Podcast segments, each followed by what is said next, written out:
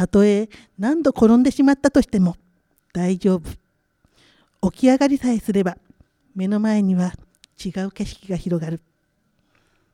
障害を負っていても車椅子に乗っていても希望はいつも私の手の中。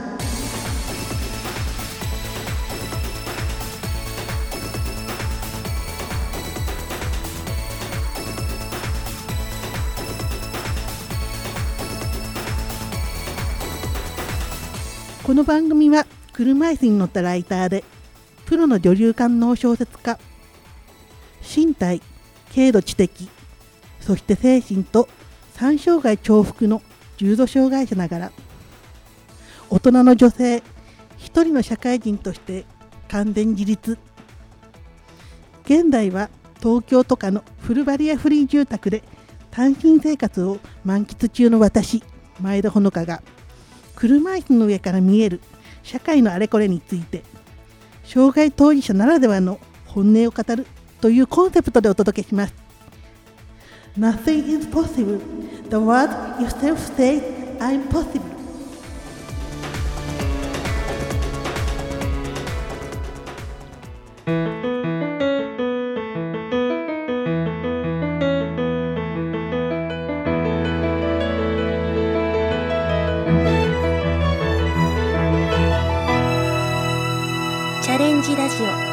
スネット。この前田ほのかのジャストナウ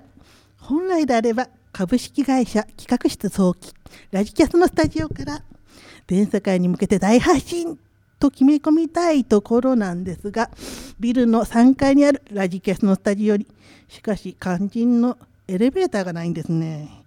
そういうわけで今回も車椅子ユーザーの私前田ほのかは特別待遇ということで小田急線本厚木駅前ここアミュ厚木さん501スタジオからリスナーの皆様宛てにこの番組をお届けしてまいりたいと思います。ご存知のリスナーさんも多いかと思いますが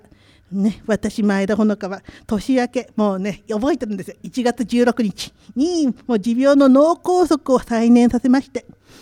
うん、以来、これまでリハビリに専念してまいりました。一時期は失語症のため、喋ることのみならず、書き言葉にも支障が生じ、まあね、ライターなのに物書けない。加えて、嚥下障害にも障害が出まして、もう物が飲み込めないんだよ。もう満足にね、私食事すら取れなくて、あ人生積んだかなと。もうね、これ、プロのライターとしても終わりだし、いや、物食べれないのはもう本当にもう、ね、前田ほのかちゃん終わったかなと思ったんですけれども、ね、ただね、うん、もうこのスタジオに戻りたい一心で、もうとにかくとにかくとにかく10ヶ月間頑張ってまいりました。完全復帰とはとても言えないにしても本日またこのようにして皆様にお目にかかれてましたこと本当に嬉しいなと心から感激しています。本当にありがとう。そんな私の前田ほのかの Just Now 第5回もうリベンジ配信もうここねリベンジ配信ですがなんと本日札幌から素晴らしいゲストをお招きしています。フューチャーフライトグループ代表株式会社 FF 代表取締役を兼任。IT の力で障害者雇用を変えるをコンセプトに現在は札幌で障害者共同事業や障害者就労継続支援 B 型作業所運営などに取り組まれていらっしゃる株式会社キャディアエディクション代表取締役社長鎌沢豪二さんにスペシャルゲストとしてお越しいただきました。鎌沢さん本日は遠くからお越しいただきまして本当にありがとうございます。あ前田さんありがとうございます。いやいやもう本当に感激しています。今回と次回貴重な話が頂戴できますよ。どうぞよろしくお願いいたします。はいよろしくお願いします。ね鎌沢さんと私ってうんツイッターの相互フォローでねそれきっかけでこういう親しくさせていただくようになったんですけれどもでもねまさかね鎌沢さんがこういう形でねね私が配信するネットラジオ番組に出演していただけるとはもう想像もしていなかったので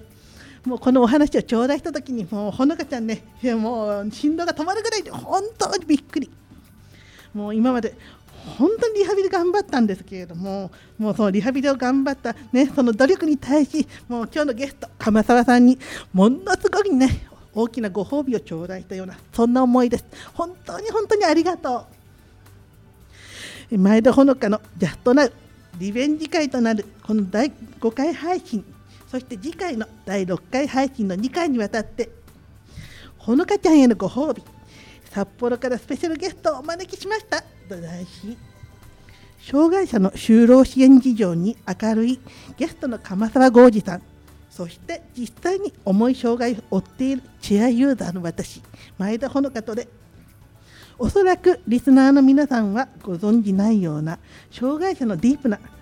裏話をどんどんお届けしてまいりたいと思います。鎌沢豪二さん最後までどうぞよろしくお願いいたします。はい、前田さんよろしくお願いします。もう本当に嬉しいです。ありがとう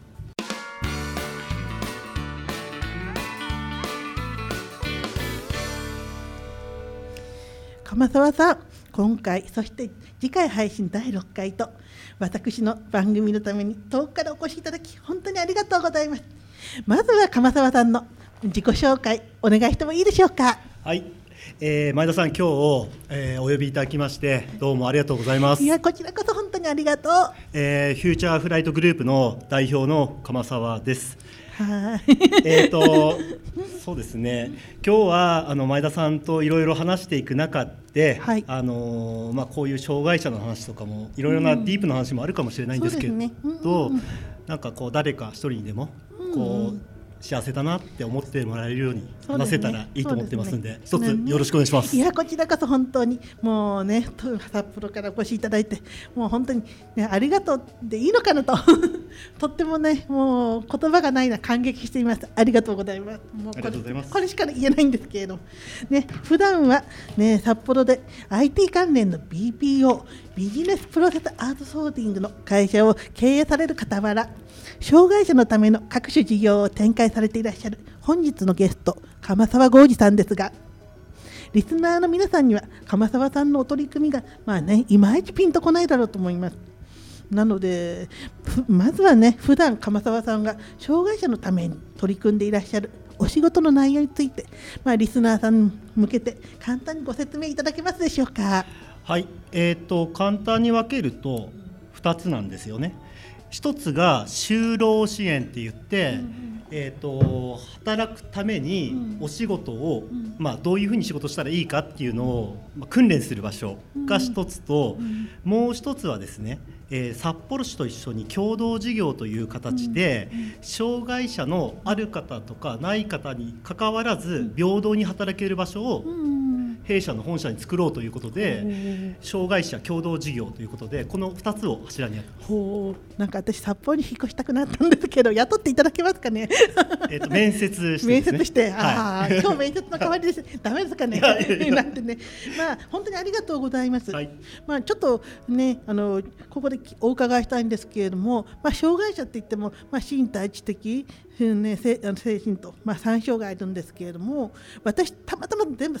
あの手帳を持ってるような三障害重複なんですけれども実際のところ鎌沢さんが、ね、あのお仕事されている B 型作業所がメインだと思うんですけれどもどういう感じの障害の方がめ多いんでしょうかね？えっと基本的には精神障害の方が非常に多いのが実際のところです。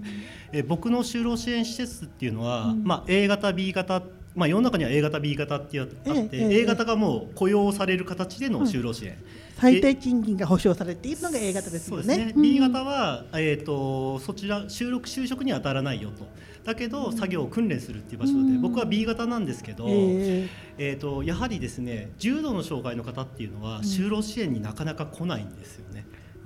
まずは起きられないとデイケアにも行けないような感じですかね。そうです製品であれば。うんなので、うんえー、と少し働きたいっていう方が多いので、精神障害の方に偏っています。あなるほど。はい。うん。ただ僕らがですね就労支援施設全国でもちょっと変わってるのが、うん。あの実は言うと商業施設の中に就労支援施設を入れてるんです。ほこれ全国で言うと、ん。イオンさんとかしかないんですけど、うん。あの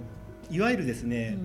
ショッピングセンターとかっっていうのが電車とか地下鉄と直結になっている、ええ。そういった人のためにも直接、うん。えー通えるようにちょっとショッピングして通えるようにっていうことで僕らはですね札幌市のルトロワっていうですねデ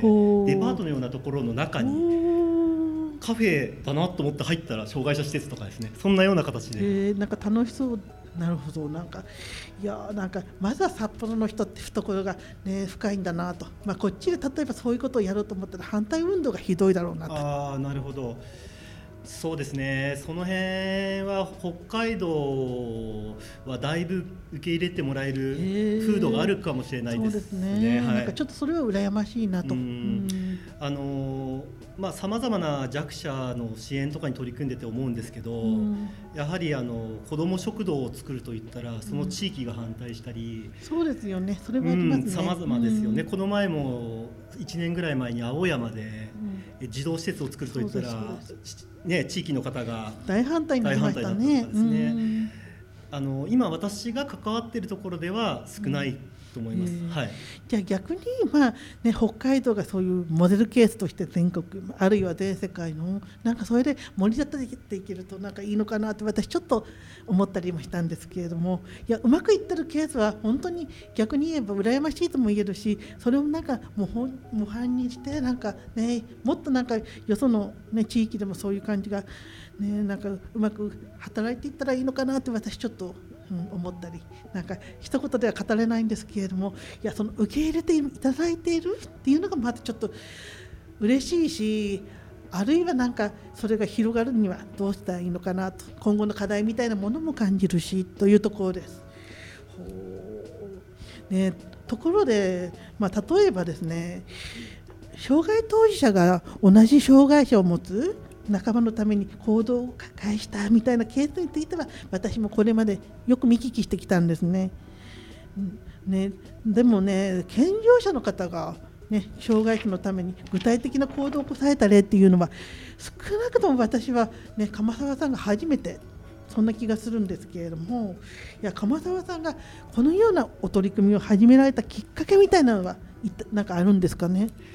そうですねあの実際僕はですね小さい頃から、まあ、いつかこういうところに関わりたいなって思ってたんですよね、ただやるなら本気じゃないと嫌だなって思ってて、うん。これちょっと怒られちゃうんですけど24時間テレビとかもあまりちょっと苦手であ私もそれはちょっ嫌と苦手なんですよね。でいつかやるんだったら本気でって思っててうん。ずっと本気でできないんでそこに何て言うんですかね扉をと閉じてたっていうのが正直なところなんです。うん。ただ私が67年前に会社を起こした時にうん。社員がですね居眠り運転で交通事故に遭ってしまってトラックにぶつかっちゃって、はえー、と重度の障害者になってしまったんであすね。うん。これは私が悪いわけじゃないんですけど、うん。私も毎日毎日病室を通ったり、うん。そこにいる家族の方とかがうん。やっぱり悲しい姿とか見ている時うに、ん。やっぱりいやきつかったですねそれ見てると。うん。なので自分がやっぱりここの部分にうん。挑戦しないとダメだなって思ったのと、うん。やっぱり人生の前半はそれこそ先ほど、うん。ね、事前にちょっとコーヒー飲みながら話しましたけど そのインターネット今の二十数年前のうん。ヤフージャパンができた時ぐらいのインターネットっていうものに人生かけたんで、うんやっぱり人生の後半は自分で会社やってまだ本当に売り上げがないと仕事できないんで、うん売り上げを上げることに力使ってますけど、うんやっぱり人生の最後ぐらいはうんこの障害者とかの問題とか弱者の問題に全力尽くしたいなって思って生きてます。おーなんかありがとうございます。ね、ここまでお話を頂戴して、ね、私はこんな風に思ったんですね。いやーなんか、まあそういう風な気持ちを持たれる方っていうのは、うん、結構意外といるんじゃないかなと思うんですけれども、でも実際にそれを行動を起こすっていうのはなかなかできないこと。うん、だからそれについてはすっごいなんか力だなと思ってまずはそこをなんかリスペクトの一言しかない すごいなっていや私自身そういうこと当事者なのでもっと動かしていきたいと思う気持ちはいっぱいあるんですけれども、まあ地元町田で今私は個人的に自宅を開放して時々定期的にまあ障害者の居場所づくりとかをやってるんですけれども、まあ、さっき申し上げた通り、まあ、精神障害者の人がメインになっているので。もうそれだけでいやほのかちゃん気持ちは分かるけどやめて気持ちは悪いからって近所の人からすっごい言われたり、うん、いやなんかね私鎌沢さんに弟子入りして 弟子入りしてちょっとなんかノウハウを学びたいかなってそこを本当に思うところです、まあ、鎌沢さん興味深いお話をありがとうございます、まあ、引き続きねまだいっぱいお話頂戴していくんですけれどもね、まあ、後半もどうぞよろしくお願いいたします。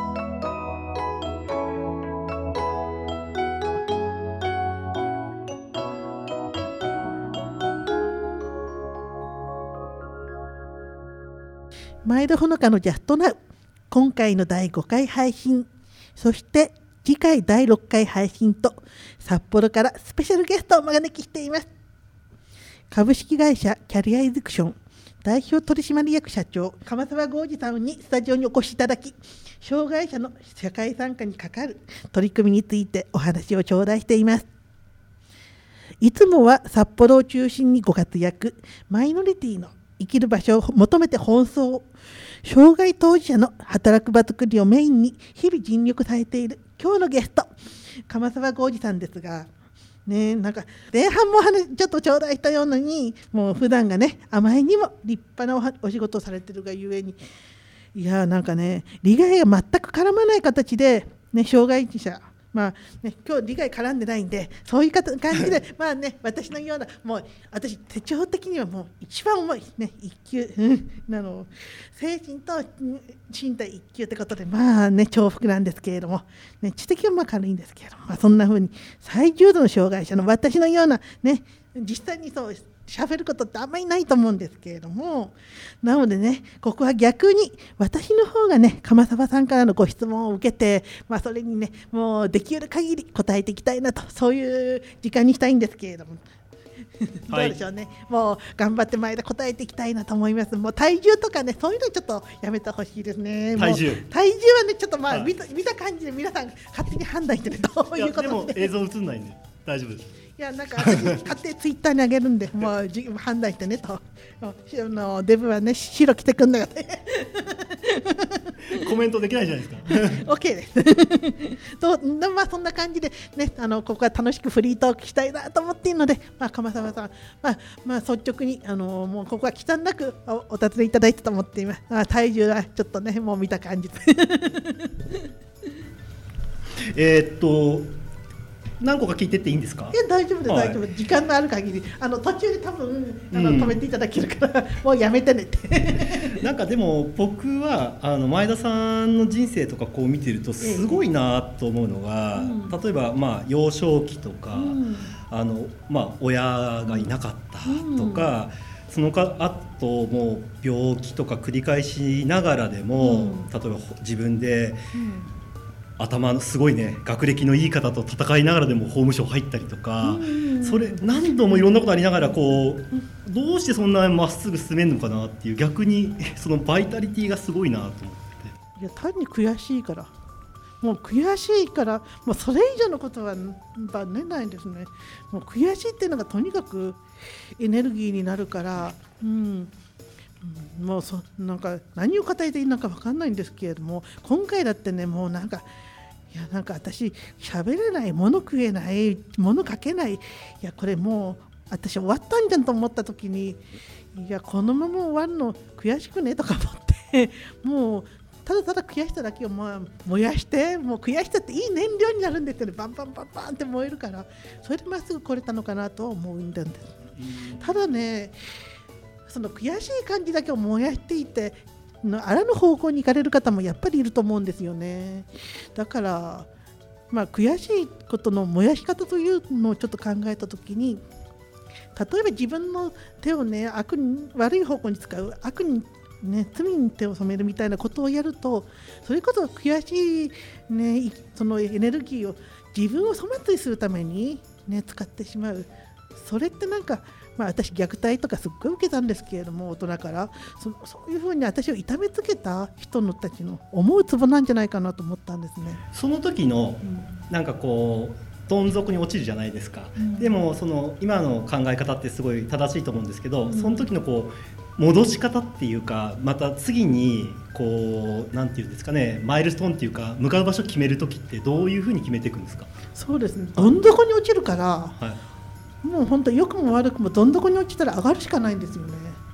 だからもう落ちるんだったら徹底的に落ちればいいと思います。それしか言えない。その時に、うん。なんかこう次なんかやろうって決めるじゃないですか、うん。そのどういうふうに思って決めるんですかそこって。うん。そうですね。目標の決め方、うん、いやないんですけれども、うん。いやなんか私が私として復活する？もうなんか私のリボンっていうのがなんか子供の時からある程度テーマになっていていや多分最悪の状況って私が私じゃない時だと思うんですね。だからこれを打開したいと思う。とにかく、うん、前田ほのかの目標っていうのはもう常に前田ほのかであること。もう最後の最後まで前田ほのかであり続けることがもうなんか一生を通しての目標なのでまあ本当にどん底に落ちた時、まあ、自分の思い通りに生きてない時はそれって私が私じゃない時なんですよね。ちょっと抽あれなんですか？象的な話なんですけど。あいやいや多分したらもうもともとあれですよね。きっと障害とかって言ってますけどそれ多分障害とか健常者とか関係なくて、うん。前田さんの場合そのエンジンみたいなものをきっともう備わってるんですよね。どうでしょうね、うん。ただ元からなんか普通っていう環境を知らないのでいや普通のお家とかね憧れるけれどもそれが与えられなかったからうんだからうんなんて言ったらいいんだろうちょっとそこはもう良くも悪くもずれてるのかもしれないですいやね他の方と。違うんじゃないですかずれてんじゃなくてそれでよくてみんな逆に言うとその部分がきっとないんですよ。健常者とかとか障害者って関係なくてみんなどうやって何か目指していったりとか、うん。何をエンジンにあ燃料にして走っていったりとかが、うん。多分分かんないんですよ。ただね、うん。いや私思うんですけれども、まあ、前田ほのかって自由人だっていう話に大体なるんですけれどもね自由っていうのが幸せなのかって言ったらちょっとそれはちょっと違うところ。なぜかっていうとね自由っていうのは当然責任が伴ってくるところで自由気ままにやってるからこそ叩かれる部分ってすっごいあって、うん、もう本当にうん、あのここでは時間が押してしまうしやっぱりちょっと話しとしてあれになってしまうので詳しくはお話しできないことがあるんですけれどもやっぱりね敵も多いんですよねだけど、まあ、敵さんの思い通りに生きるよりは自分の気分を、ね、自分の思ってる通りに生きたいっていうのが基本的なベースなのでそこだけかな多分ね。でもあの後悔とかするよりいいですよね。あの一生懸命頑張った分出る杭は絶対打たれると思いますしなんかちょっと例え悪いですけどなんかね木村拓哉がいてすごい売れていた時、うんえー、と好きなタレント1位嫌いなタレント上位みたいな。そうですよね、はい。やっぱりそうなると思うんで、うん。まあ、それは逆に言えば、ね、あのどっちの評価もあるっていうことはそれこそ、ね、名前がね社会に通り渡りだなんか通り、ね、突き抜けたってか証拠だからそれはそれでいいんじゃないかなと私は思ったりする。そうですね。なんかその方がよくてなんかなんていうあのー大多数マジョリティというか大多数に確かにみんなからこうつつかれないでいいなと思われてるのもいいのかもしれないですけど、やっぱり何かに挑戦しようと思えば、人と違うことやるわけですから、どっかであいつ何やってんだってなると思うんですようね。んでもそれでいいんじゃないかなと思いますけどね。うん、そうですね。うん、まあ正直ねこの話いくら時間があっても足りないなと思うんですけれどもね障害者のための働く場作りさらには社会的弱者の生きる場所作りという意味では文字通りね鎌沢さんフロンティアですし、まあ、私もかなりねなんか壁を突き破ってきたもうねデブは白い服を着るなというのをで白い服を着てちょっとね世の中に反発している前田ほのかと なんかねこのように楽しいお話をさせていただいてもう私本当に今日嬉しいなと思ってるんですけれども、ね、大げさなくってねこれなんか、うんね、ある意味ねお互いにとってねですっごい電子になった、ね、大きな電子をなったこういう出来事だったんじゃないかなと。本当にね鎌澤さん深く感謝申し上げます。ありがとう。ありがとうございます。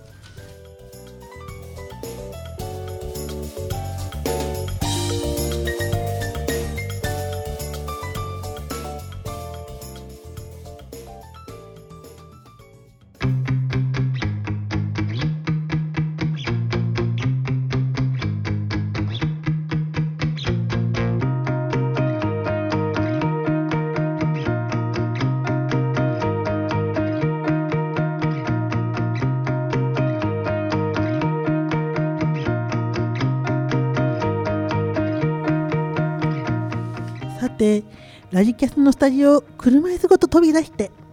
ゲストの鎌沢浩二さんとご一緒にここアミュア次からお届けしてまいりました。前田ほのかのジャストナウ第5回配信。そろそろお別れの時間が近づいてまいりました。次回も鎌沢浩二さんとご一緒させていただきつつリスナーの皆様に私の思いをお届けできますこと楽しみにしています。本日は私の番組をお聞きくださいまして皆様本当にありがとうございました。